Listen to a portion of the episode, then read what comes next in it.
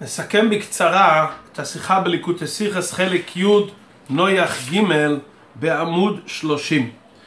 כתוב בפרשתנו ותבוא אליו היונה לעת ערב והנה עלי זית טרף בפיה וידע נוח כי כלו המים מעל הארץ. כלומר זה שהיונה הביאה עלי זית זה היה ראיה לנוח שהמים כלו על פני הארץ. צריך ביור. מאיפה לקחה היונה עלי זית? הרי המבול מחק את כל היקום אשר על פני האדמה. דבר שני, כיצד ידע נוח כי כלו המים שאפשר לנוח על הארץ? הרי ייתכן שהעלה נלקח מראשו של עץ שעל הר גבוה ובגובה כזה כבר לא היה מים רב. מהיכן הראיה לנוח שמזה שהיא מביאה עלה זית שיכול להיות שהיא לקחה את זה מאילן ומראש האילן זה ראיה שכלו המים על פני הארץ? דבר שלישי, מדוע הביאה היונה דווקא עלי זית? ומדוע הפסוק מספר לנו שהיא הביאה עלי זית? נקודה נוספת, מדוע התורה אומרת והנה עלי זית טרף בפיה? והנה עלי זית בפיה. מה זה והנה עלי זית טרף בפיה? ביור הדברים. הזית, כדברי חכמינו, הוא עץ חזק ביותר. אנחנו רואים את זה וגם חז"ל מדברים על זה.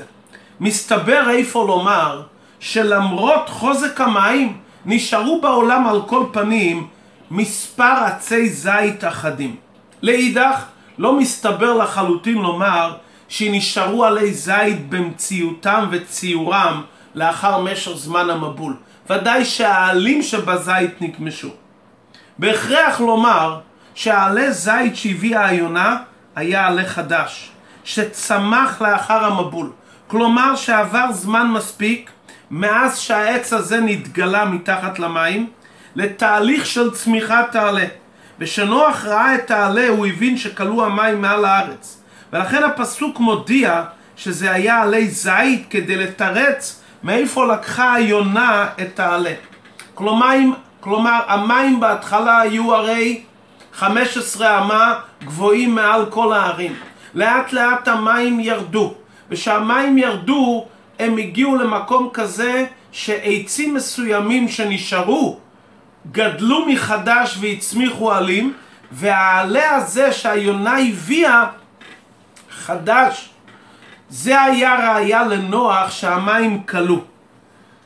ולפי זה אנחנו נבין הסבר נוסף, שאלה שמתעוררת, היה אפשר לומר אולי היונה מצא איזה עלה זית שצף על פני המים מהיכן נוח ידע שכלו המים על הארץ? אבל לפי דברינו מובן שהעלה שהביאה, נוח, שהביאה היונה זה עלה חדש שצמח ועלה חדש שצמח רואים שהוא עלה חדש.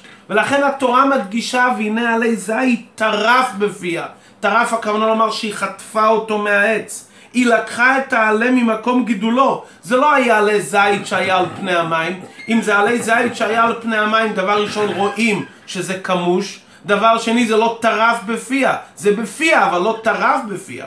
מזה שהתורה אומרת טרף, זאת אומרת שהיא תלשה אותו כי הוא גדל עכשיו מחדש. היות והוא עץ חזק, צריכים לתלוש אותו מחזק. ולכן גם מובן שנוח הביא לתוך התיבה, כתוב הייתה כרם, מובא שהוא הכניס זמורות ואיחורי תאנים. מדוע לא מוזכר שהוא הכניס גם זיתים? כי נוח ידע שבוודאי מכיוון שעצי הזית הם חזקים ביותר, יישארו מהם אחדים. ולכן הדבר הזה מבואר מדברי הפסוק עלי זית טרף, שמדובר כאן על עלי זית שגדל מחדש וזה היה ראיה לנוח שכלו המים מעל הארץ. ובוודאי אי אפשר לומר כפי שמבואר במדרש שעלי זית הגיע מגן עדן או מארץ ישראל כי גם אם איך היא נכנסה לגן עדן ומה הראיה מגן עדן שכל העולם כלו מים על פני הארץ ואם היא הביאה את זה מארץ ישראל לפי דעת פשוטו של מקרא המבול היה גם בארץ ישראל והמבול לא היה מים רותחים והמבול כיסה את כל העולם בשווה אם כן אין הבדל בפשוטו של מקרא בין ארץ ישראל לשאר העולם כולו. על פי חסידות בעיינה של תורה, זה שהמבול היה גם בארץ ישראל זה עניין למעליותה. מכיוון שהמבול לא היה רק לתאר את העולם מטומאה. המבול היה עניינו להביא לעולם טהרה, תוספת טהרה. שלכן המבול נקרא מי נוח, הם גרמו מנוחה וטהרה לעולם בתוספת קדושה. ומכיוון שכל ירידה צורך עלייה, בוודאי שהטהרה שנגרמה אחרי המבול הייתה טהרה ביתר שאת יותר מלפני המבול. וכמו שבמקווה יש עניין לא רק של טהרה מטומאה, אלא גם מקווה שמוסיף בקדושה, כמו הטבילות של כהן גדול ביום הכיפורים, גם בארץ ישראל שזכתה כביכול המבול, נגרם על ידי המבול טהרה ותוספת קדושה וטהרה גם לארץ ישראל בערך דרגתה.